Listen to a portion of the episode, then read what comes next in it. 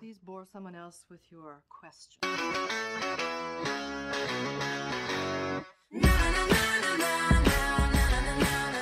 שלום, אני תמר, ואני אמיתי. ואת הפרק הזה אנחנו מקליטים באיחור של 20 דקות בלוז, כי בילינו אותם בלאכול פופקורן. הוא היה טעים. וכל שתי דקות אמרנו, אוקיי, זהו, זה הביס האחרון, מעכשיו מקליטים, ופשוט המשכנו לאכול אותו. אין לו ספק. עד כן. שנגמר הפופקורן נראה לי. לא. השארנו אצלנו קצת בתור אה, כן. כזה טריט לסוף הפרק. טוב, ברוכות השבות לפודקאסט שלנו, אלוהים לובשת פראדה, שבו אנחנו מדברות על פרשת השבוע, ועל תיאוריה פמיניסטית וקווירית, ועל מה שמעניין. כן. השבוע אנחנו מדברות על פרשת תרומה. פרשת תרומה זה הפרשת בר מצווה של אח שלי רנן. אמ, מזל טוב רנן. מזל טוב, הוא מקשיב לפודקאסט הזה מדי פעם. אז בכלל מזל טוב רנן. נכון. אוקיי, בפרשה הזאת יש איזה ציווי של אלוהים להתחיל לבנות את המשכן, שזה בעצם בית המקדש הזמני שבני ישראל בונים לעצמם עד שהם מגיעים לארץ ישראל, כדי שהם יוכלו להקריב קורבנות ולכפר על החטאים שלהם, כי איזה עוד דרך יש לכפר על החטאים חוץ מלהקריב בעלי חיים. אין. כן? אין. כן, גם היום. אני לא מוצא דרך אחרת. אנחנו פשוט לא מכפרים. אולי כאילו בעיות בין גברים ונשים היו נפתרות אם גברים היו מקריבים. ארנבים. העלבתי אותך אז אני איזה חסר פרופורציה העלבתי אותך אז אני אקריב. פרה. זה קצת ביחסים עם הקדוש ברוך הוא כאילו עשית עבירה מה זה עבירה העלבתי אותך אוקיי. אז תקריב לי גדיים קיצוני אבל השם היא דרמה קווין. נכון. אנחנו יודעות את זה כבר מזמן, ספר בראשית היה... אוהבות אותה כאישה הביסית שלי. כן, נכון. כן. כן. אני מרגישה שאישה ביסית זה בדיוק האמצע של סקלת המגדר, אתה מבין? מקבל את זה. בדיוק כאילו, אנחנו במקום טוב כזה.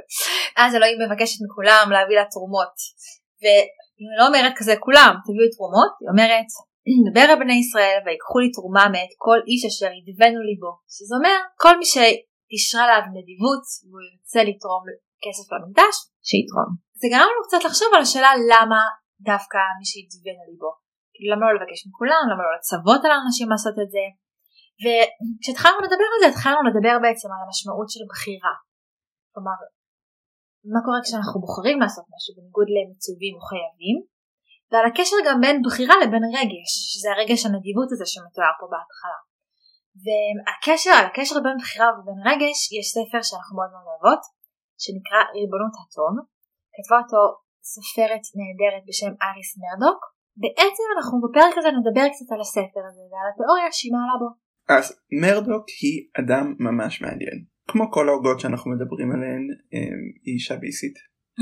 אמ, אבל צעד אחורה מרדוק היא מרדוק היא אנגליה במקור כזה אשת אוניברסיטה היה לה כזה כניסה קצת מעניינת לאוניברסיטה אבל היא חזרה לדוקטורט בגלל שהיא נהפכה לחברה מאוד טובה של ויטגנשטיין שהיה אחד הפילוסופים הכי חשובים במאה שעברה והיא הופכת לפילוסופית וסופרת וכותבת אין סוף דברים ומאוד מתפרסמת מתי כל זה קורה? אה, בערך בשנות ה... משנות הכזה 30 עד שנות ה-70 אם אני לא טועה. אוקיי. אמ, אישה מאוד מגניבה מאוד יצירתית כותבת המון כותבת גם פרוזה.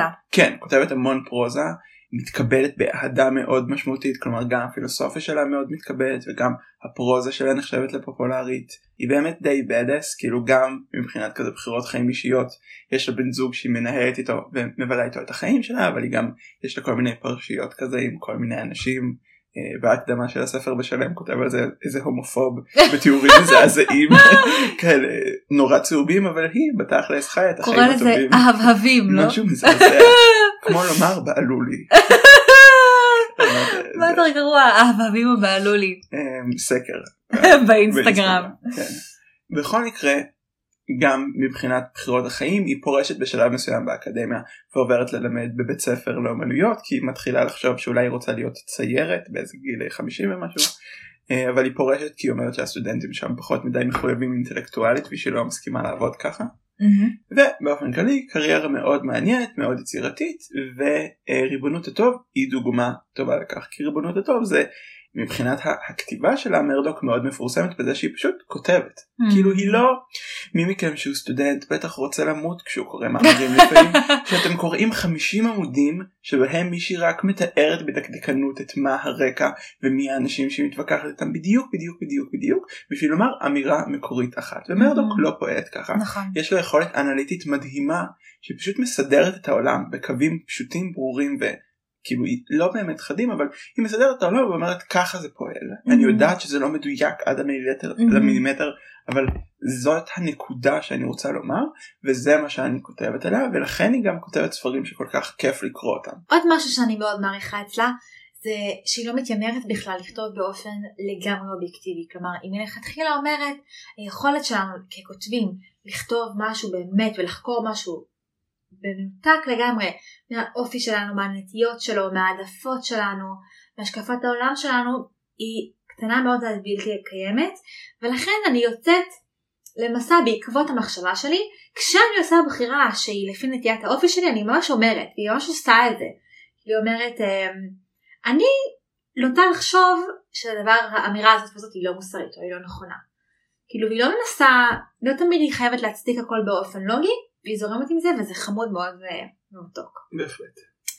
אז בעצם ריבונות הטוב זה ספר על בחירה. זה ספר שבו מרדוק מעבירה ביקורת על הזרם הפילוסופי אולי המרכזי באותה תקופה, שהוא האקזיסטנציאליזם. דיברנו עליו קצת אולי כשדיברנו על סימון דה בבואר שהייתה אחת מהמייסדות של הזרם הזה, אבל זה בעצם אולי עד היום הזרם הפילוסופי הכי פופולרי, והדרך שבה האקזיסטנציאליזם חושב על בחירה ועל המוסר ועל החיים שלנו בכלל, הוא נטמע כל כך עמוק בתרבות שלנו, שלפעמים כשקוראים אה, כתבים אקזיסטנציאליסטים אומרים אה ah, כן ברור מאליו. אבל בעצם האמירה הבסיסית ביותר של אקזיסטנציאליזם, שטבע אותו ז'אן פול סרטר, או סארט כמו שנכון בצרפתי להגיד, היא קיום קודם למהות. מה זה אומר?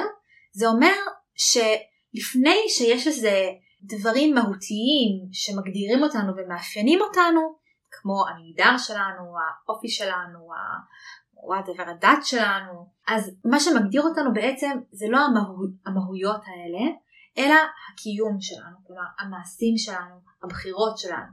נגיד שאני בן אדם שמאוד אוהב בעלי חיים ומאוד מרחם עליהם ומאוד קשור אליהם, ותאורטית אני תומכת בטבעונות, אם אני לא טבעונית, כל הכוונות האלה לא נחשבות. כלומר, העולם והחיים שלנו מעוצבים על ידי הבחירות שלנו, על ידי המעשים שלנו, ולא על ידי המחשבות, הרצונות, הכוונות, הרגשות שלנו. כל הדברים האלה הם רלוונטיים רק כאשר הם מתבטאים בבחירה. כשהם לא מתבטאים בבחירה ובמעשה, הם כאילו לא קיימים. קודם כל זה משחק שהוא משחק מעניין לעשות, ואני זוכרת שכשאני למדתי את הכתבים של סטרטר בגיל 17 בנטור, אז זה היה לי ממש משנה חיים. כלומר, התחלתי להגיד לעצמי, רגע, כל הדברים שאת אומרת על עצמך זה דבר, זה טוב ויפה, אבל במעשה, האם את מבטאת את הערכים שאת מאמינה בהם? זה תרגיל מחשבה שהוא תרגיל מעניין ואני מזמינה את כולם לעשות אותו כי הוא באמת קורא לנו לראות עד כמה אנחנו מביאים לידי ביטוי בחיים שלנו את הערכים שאנחנו מאמינים בהם מצד אחד ומצד שני זה יצר לי מצוקה מאוד גדולה. כי הרגשתי שאני לא עושה מספיק והרגשתי שכל הדברים שאני אומרת על עצמי הם ריקים ואני בכלל לא כל דבר שאני לא מצ... שאני רוצה שאני שואפת אליו שאני אומרת שאני מאמינה בו אבל אני לא מצליחה לעשות אותו בו במקום ואין לי הוכחות מעשיות לזה שאני מאמינה בדברים האלה הוא כאילו לא נחשב לי. ותחשבו מה זה אומר עלינו כאילו.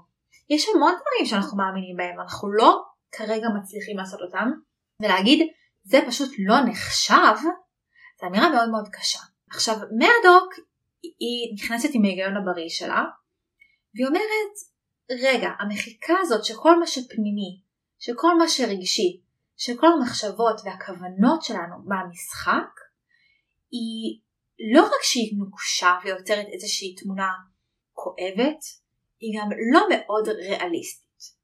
הציור הזה של החיים כרצף של בחירות, לא רק שהוא רדיקלי, הוא גם פשוט לא תואם את חוויית החיים שלי.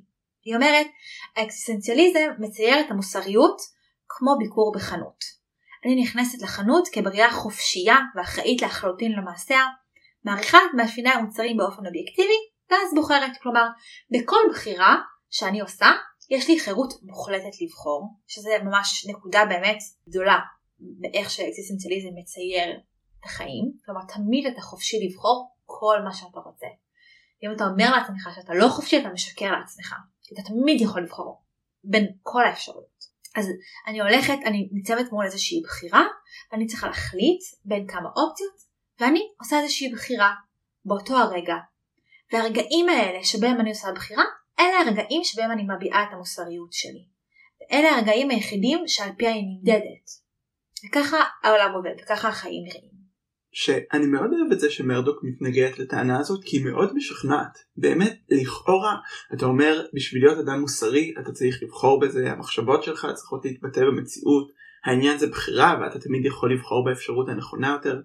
אבל אני חושב שמה שאינטליגנטי כאן או מה שאלגנטי כאן זה לבוא מהצד ולומר רגע זה לא ממש פועל כאילו mm. תקשיבו זה לא נראה ככה אני לא מנהלת את כל חיי ובכל פעם גם יכולה לבחור ובאמת בעלת היכולת לבחור בין שתי האפשרויות האלה וגם המוסר שלי לא מתבטא רק בבחירות שלי כאילו זאת סתם אמירה ריקה אני מנהלת חיים שלמים בגלל שמישהו אמר כאילו הטענה שמוסר מתבטא רק בבחירות היא מצומצמת כאילו אתה בכורה בא ואומר זה מאוד משכנע אבל אז אתה לוקח צעד אחורה ואומר לא החיים שלי לא מלאים בבחירות כאילו החיים שלי מורכבים מהתוצאות שנגרמו בגלל הבחירות שלי ובחירות של אחרים וזאת מערכת ורשת מאוד סבוכה ובשביל לדבר על מוסר או חוויית חיים או מציאות חיים כאילו להתחיל לדבר או להתחיל לעסוק רק בבחירות זה דל זה ריק זה כן. מפספס חלק מהותי מקיום אנושי.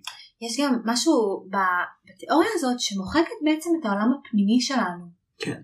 ומרדוק אומרת, ברור לי שהחוויה שלי כאדם, החוויה שלי המוסרית שלי כאדם, היא מלאה אולי 90% בעולם הפנימי שלי. כלומר, לא יכול להיות שאנחנו נתאר את המציאות של כולנו, שהיא מורכבת אולי ברובה מהמחשבות, מהרגשות, מהעולם הפנימי שלנו, פשוט נמחק את כל החלק הזה במציאות כי הוא לא ניתן לאיזושהי מדידה אובייקטיבית במרכאות. לגמרי. ובעצם מה שמרדוק אומרת הוא מאוד מאוד יפה. היא אומרת במקום לדבר על מוסריות במושגים של בחירה אנחנו צריכים לדבר עליה במושגים של ראייה. מה זה אומר? היא אומרת כשאנחנו מגיעים לרגע כזה של בחירה גורלית אנחנו בעצם כבר יודעים מה אנחנו הולכים לבחור. שזה דבר שאני חושבת שכולנו יודעים להזדהות איתו. כלומר הרבה פעמים כשעומדים בפני איזושהי התלבטות אז אומרים לך אומרים לך תזרקי מטדע ותראי מה את מקווה שיצא וככה תדעי מה באמת רוצה. וגם הרבה פעמים כשאנחנו עושים בחירות מאוד מאוד גדולות בחיים אנחנו לא מרגישים חירות אנחנו מרגישים את ההפך מחירות אנחנו מרגישים שזה נגזר עלינו. לא יודעת אני מאוד מרגישה את זה בהרבה דברים. אני חושבת בעיקר במערכות יחסים עם אנשים כאילו לפעמים כשאני נפרדת מבן זוג או מחברה טובה או שאני ב... אני רבה עם מישהו, אני מרגישה שהדבר הזה כבר נכתב לפני מראש, כאילו, והוא נגזר עלינו. ידעתי שזה ייגמר ככה, ידעתי שזה מה שהיא תגיד, ידעתי שזה מה שאני אגיד. ומרדוק מצביעה על זה, היא אומרת, העובדה שברגע הבחירה אנחנו לא מרגישים חירות, אלא איזושהי גזירת גורל, מעידה על זה שהמוסר שלנו הוא תלוי בהרבה מאוד דברים קטנים שקודמים לבחירה הגדולה הזאת. והדברים הקטנים האלה הם תלויים היכולת שלנו לראות בכלל את כל האופציות שעומדות בפנינו. היא אומרת, אנחנו לא באמת יכולים לראות באופן אובייקטיבי את המציאות המוסרית שמקיפה אותנו. למה? בגלל שיש לנו אגו. אם החלק המוסרי שלנו הוא חלק שהמטרה הראשית שלו היא לעשות מה שטוב לאנשים שסביבנו ולעצמו, אז האגו המטרה שלו היא לנחם ולהעניק ביטחון. האגו שלנו נמצא כל הזמן בחרדה. כל הזמן מפחד. כל אחד יש את הפחדים שלו, של מה שאנחנו חושבים שאנשים יחשבו עלינו, של הפחד להיכשל, הפחד אה, להיות לא אהובים, להידחות, בלה בלה בלה. והפחדים האלה מניעים את האגו כל הזמן להראות לנו את תמונת העולם שהכי תנחם אותנו ותאושש את הנחות היסוד הבסיסיות שלנו. כלומר, כשאני מתווכחת עם חברה, יש שלב ראשוני, או לפחות תוך כדי הוויכוח, לרוב מהמקום הכי יצרי, אני אראה את כל הסימנים ללמה אני צודקת ולמה היא טועה. ורק אחרי שאני ארגע, ולרוב אצלי לפחות רק אחרי שאני אדבר עם עוד מישהו שפתאום יצליח להראות לי כל מיני דברים אחרים, אני אצליח לראות את המציאות באופן יותר אובייקטיבי ופחות אגואיסטי. וכשהיא, ו- ומתוך כל הדבר הזה מירדוק אומרת המטרה של אדם מוסרי לא צריכה להיות לבחור את הבחירה הנכונה אלא לשפר לאורך זמן את היכולת שלנו לראות מחוץ לעצמנו. את היכולת שלנו לרסן את האגו שלנו. את היכולת שלנו לראות באמת את האדם האחר מבעד לאינטרס העצמי שלנו. כשדיברת אני רציתי כאילו פתאום חשבתי על משהו נוסף בנוגע למרדוק שאולי הוא יכול להיות קול uh, כי פעולה מוסרית זה גם פעולה שמוסרית כלפי העצמי כלומר ההפרדה הזאת בין אני עושה משהו שהוא ראוי מוסרית כלפי עצמי וכלפי אחרים למדנו כבר מגיליגן שהיא מוטעית ושאנחנו צריכים לדאוג לכולנו בתוך המערכת mm. יחסים הזאת. Um, ואני חושב שהנקודה הזאת של חיזוק האגו היא מעניינת בגלל שכאילו אמרתי לעצמי בראש מרדוק היא לא אדם שאומרת תתעלם מעצמך אלא תרסן את האגו שלך. תכיר את עצמך. תכיר את עצמך כן.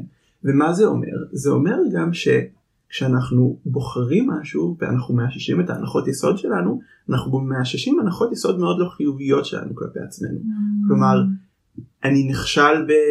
כשאני יודע שאני אכשל בריב מסוים mm-hmm. זה בגלל שאני מספר לעצמי סיפור על מערכות היחסים שלי עם עצמי ועם mm-hmm. אנשים כלפי העולם. כן. ובעצם הכרה יותר טובה של העצמי והכרה יותר טובה של הסביבה שלי מאפשרת לי לעשות בחירות שמונעות ממני לאשש דווקא את ההנחות יסוד הכי שליליות שלי כלפי עצמי ולבחור בדרך המוסרית יותר שהיא להתייחס אל עצמי בדרך ראויה.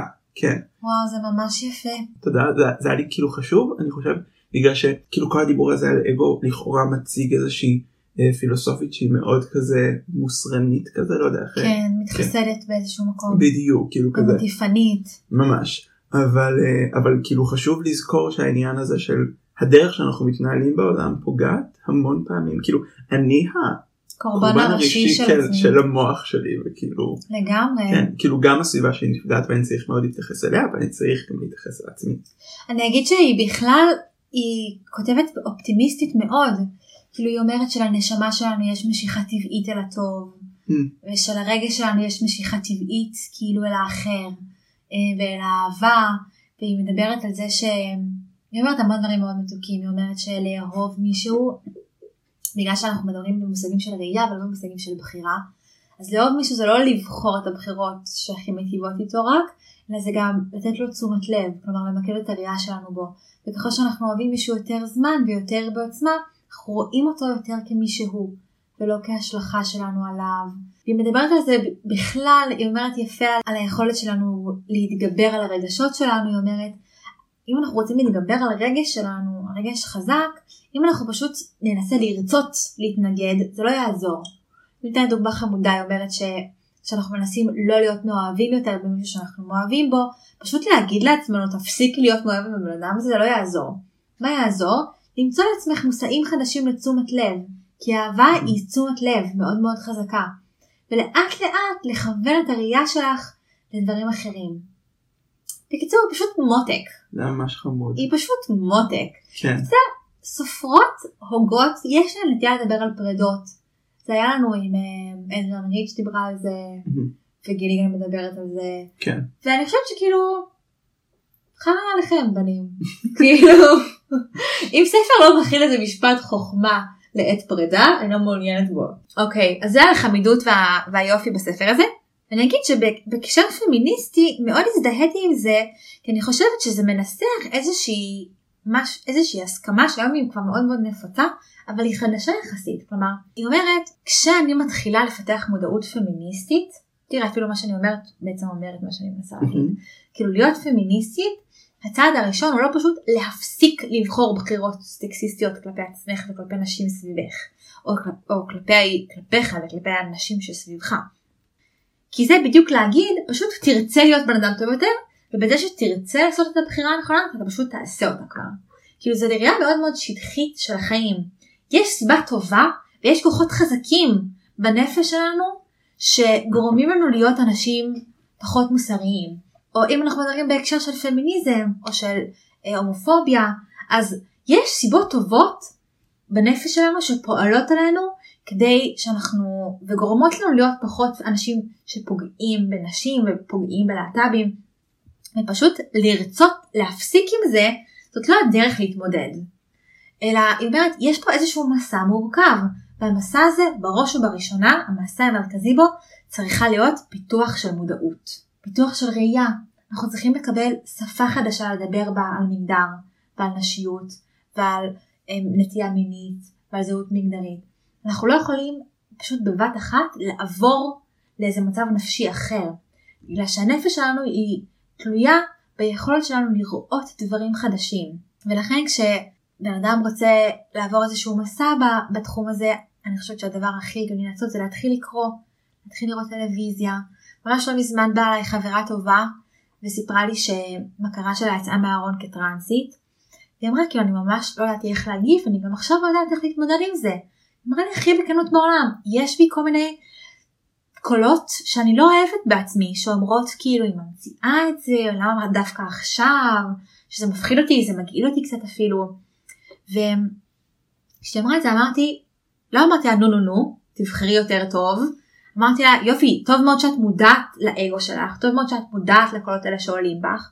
עכשיו אולי הגיע הזמן לראות כמה סרטוני יוטיוב על טרנסיות ולקרוא קצת ספרים ולהשאיר את הידע שלך בתחום הזה כאילו. זה בדיוק מה שמרדוק אומרת כאילו אנחנו לא צריכים להרגיש אשמה מה שמעניין אותנו לא צריך להיות הרצון להשתפר אלא לה, להכיר את עצמנו ומתוך ההיכרות הזאת נחדד את הראייה שלנו של העולם. אוקיי, okay, סיבה נוספת למה אני אוהב את העיסוק הזה בדיוק נקודת המחשבה. אני מרגיש שזה פותר באמת את רוב הוויכוחים בעולם, כאילו כל כך הרבה פעמים, כל כך הרבה פעמים שואלים אותי את דעתי על איזושהי סוגיה בוערת בנושא מגדר או להט"ביות וכאילו, השלב הראשון שאנחנו עושים זה פשוט להסביר איך באמת, מה באמת קורה במציאות, איך באמת הדברים נראים, וברוב המקרים זה כאילו מוריד את כל ההתנגדויות. היה עכשיו ויכוח לפני אה, זמן קצר על זה שהכניסו לסל התרופות אה, טיפול של קלינאיות תקשורת אה, לנשים טרנסיות ולטרנסים וטרנסיות לכל מיני טיפולים שעוזרים להם לשנות את הקול שלהם, mm-hmm. הקול של המגדר שהם אה, בוחרים לחיות בו. וכל כך הרבה ויכוחים נגמרו ברגע שהתחלנו בעובדות הפשוטות שזה מעט מאוד כסף, שקלינאיות תקשורת לא עולות כל כך הרבה, שזה מאוד נחוץ, שגם דברים כמו ויאגרה נכנסו לסל התרופות, כן. שכאילו, כלומר, ברגע זה לא שאנחנו... לא או זה או תרופה לסרטן. משהו בסגנון הזה בדיוק, כאילו, כן. כאילו ברגע שאנחנו מתחילים לפרוס את המציאות ולומר, ככה זה נראה, זה הצרכים, זה מה שקורה, אז כאילו כל ההתנגדויות וכל הדברים טיפה יורדים, וכאילו הדבר הכי חזק שנלחמים בו הרבה פעמים זה לא דעה נגדית, אלא פשוט דיסאינפורמציה משוגעת. אז זה סיבה אחת למה אני אוהב את מה שמרדוק אומרת, או כאילו סיבה נוספת גם לזה. עכשיו באמת בשביל להתחיל לעשות את התהליך הזה של לראות את המציאות בצורה יותר מורכבת ומדויקת, מרדוק באמת אומרת תשתמשו באומנות. Mm. ואני חושב שזה מגניב שהיא אומרת את זה בתור סופרת, כי היא לא כן. איזה אשת תעמולה כזאת. אמ, אני יוצרת את הסדרה חינוך מיני כדי להכניס מסרים פרוגרסיביים בצורה שנורא לא מסתדרת עם העלילה כאילו זה לא נראה ככה. היא אומרת תקשיבו בשביל לדייק את הראייה יש ספרות בעולם יש אומנות בעולם יש המון אנשים שמצאו דרכים שונות להביע את החוויה שלהם בצורה מדויקת מורכבת מגוונת. אתם רוצים להתחיל לדייק את הראייה שלכם? תצרכו את זה כאילו תראו את זה תסתכלו על זה. יש העולם מלא באפשרויות לאדם שיש לו לב פתוח וראש פתוח בשביל לשפר את הדרך שבו הוא רואה את העולם. אז אה, תקראו איזה ספר לפני שאתם אומרים את דעתכם על איך נשים uh, מזרחיות צריכות להתנהל. כאילו אז תקראו איזה ספר, תבינו טיפה יותר את החוויה, תעמיקו בזה. כן. מעבר לדרישה להשכיל כאילו ולחוות באמצעות אמנות את העולם ואת החוויות של אנשים אחרים, היא גם בעצם אומרת אמירה מאוד יפה, היא אומרת כשמסתכלים על העולם במשקפיים של המעשה ושל הקיום, אומנות נהפכת לאיזה מותרות, לאיזה משחק כאילו נחמד ומיותר. אבל כשמבינים את החשיבות של האופן שבו אנחנו רואים את העולם, למוסריות ולחוויה שלנו, מבינים שכל אומנות טובה היא אומנות מוסרית. כי אומנות טובה זו אומנות שמאפשרת לנו לראות את העולם בעיניו של אדם אחר. שזה דבר, אמירה מאוד מאוד יפה, אני אוהבת אותה גם ואני חושבת שזה גם אחלה של דרך לבחון האם מה שאני צורכת היא אומנות טובה או לא טובה. כלומר, האם אחרי שסיימתי לראות את הסדרה הזאתי, אני מרגישה שהאגו שלי והפנטזיות שלו זה החלק בי שניזון, או שאני מרגישה ש... התחדש לי איזה משהו, שקיבלתי מילים חדשות לחוויה שלא יכולתי לתאר קודם. נראה לי אפשר ממש לראות את זה כזה, לא יודעת, הדוגמה שהכי באה לי בראש זה אה, אחת שיודעת שזה הכי אומנות לא טובה, בגלל כל מה שהיא עושה זה רק לחזק פנטזיות וקלישאות לגבי גברים ונשים ולגבי כסף ולגבי הצלחה ולגבי מיליון דברים אחרים. אני ראיתי הכל חמש פעמים, כן? שלא תבינו לא נכון. אה, כולנו, כן. כן, אוקיי, לחלוטין. כאילו, אוקיי. אבל זאת לא אמנות טובה. אמנות טובה זה סדרה כמו בנות. שאני רואה אותה ואני אומרת לעצמי, oh my God, נכון, גם אני ככה וגם חברות שלי ככה, oh my God, לא היו לי מילים בכלל להגיד את הדבר הזה שהגיבורה הראשית אומרת, שהטקסט והאופן שבו הסדרה עשויה פותחים לי איזשהו פתח לעולם שלא היה לי קודם, או שלא היו לי את המילים לתאר אותו קודם. אז ככה קיבלנו שניים במחיר אחד, גם להגיד אומנות טובה זו אומנות שאומנות טובה היא תמיד מוסרית, וגם להגיד איך להבדיל בין אה, סדרות טובות וסדרות גרועות. שזה ממש חשוב. וגם זה, כאילו איזה חידוש זה, לבוא ולומר מה זה מוסר בעולם, ולסיים את זה בתשובה שמאפשרת לך להיות כל כך גמיש, כאילו ממש. בלי ניתוק ממוסר אובייקטיבי, בלי ניתוק מבחירות שמאוד קונקרטיות וספציפיות, אז כל מיני שאלות על האם הסוגיה הזאת מוסרית או לא, האם הסדרה הזאת מוסרית או לא, היינו נכנסים לאיזשהו סבך של כן. איך זה מייצג את זה, ואיך- וכאילו מה שאנחנו אומרים כאן זה משהו אחר, משהו מתוחכם יותר, מדויק יותר, אינטליגנטי יותר. כן. האם הדבר הזה פותח לי צוהר לעולם של מישהו אחר? אני חושבת שאני, הדעה הרדיקלית שלי בנושא הזה, היא שככה גם יצירות שיש בהן מיזוגניה, שיש בהן הומופוביה, לא צריך להפסיק לצרוך אותם. בשביל להבין את העולם צריך גם להבין מיזוגניה והומופוביה. כן. כאילו, אני, אני רואה את זה הרבה, אני בן אדם שמאוד אוהב אמנות, אני מאוד אוהבת סופרים ומשוררים גברים שהם היו גם מיזוגנים. במיוחד אם אנחנו רוצים להיאבק בדברים האלה, צריך להבין אותם, וגם צריך להגיע עם איזושהי חמלה עבורם, זה משהו שאני תמיד אומרת במובן של לפעמים כשנלחמים למען הצדק ולמען העולם, אנחנו שוכחים שהעולם שאנחנו נלחמים בו הוא גם העולם שאנחנו נלחמים עבורו. כלומר, האנשים שאנחנו נלחמים בדעות שלהם הם גם אנשים שאנחנו נלחמים למענם. כן. ובמובן הזה אני חושבת שהגישה שלה היא מאפשרת לנו להיות באיזשהו מקום מאוד מתון וחומל אה, וגמיש כמו שאמרת. כן, אבל גם באמת דורש ממך יותר, כי אתה לא יכול להכריע אם סדרה טובה, או אם אדם עשה מעשה מוסרי על בסיס אם הוא משתייך, היה נוח. כן, והאם הוא משתייך לקבוצה הנכונה. נכון. כאילו, לא, אתה צריך ממש לעבור בכל הדברים האלה, גם שמעוררים בך דחייה וכאילו, ורתיעה, ולהבין כאילו איך הדברים אה, קיימים ובנויים, וגם גם סדרות מאוד שכאילו מתקנות כפמיניסטיות יכולות אה, להיראות ככה, כאילו, אני חושב ש...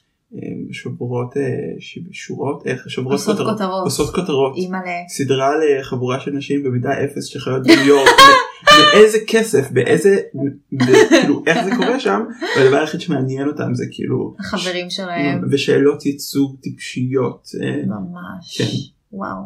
ראינו הכל גם. גם. כן. ואת ה- כן אני קאט. העונה האחרונה והעונה האחרונה בסדרות כן זה נכון סבבה טוב טוב חמודות היה מה זה כיף. נכון תודה שהקשבתן. אתן מוזמנות לעקוב אחרינו בעמוד האינסטגרם שלנו, גל כף תחתון ורס פראדה, או בעמוד הפייסבוק החדש שלנו, אלוהים לובש את פראדה. ואתן מוזמנות לכתוב לנו, להעיד לנו, להמליץ לנו, להגיב לכל מה שאנחנו אומרות. אנחנו גם מבקשות שאם אהבתם, אז אתן מוזמנות אה, לשלוח את הפרק הזה לחבר או לחברה שזה יעניין אותם, להפיץ את הפודקאסט שלנו, ולעשות קצת טוב בעולם. בהחלט אה, ממש תודה אה, שבת שלום ומזל טוב רנן פרשת תרומה פרשת בר מצווה מזל טוב! יפה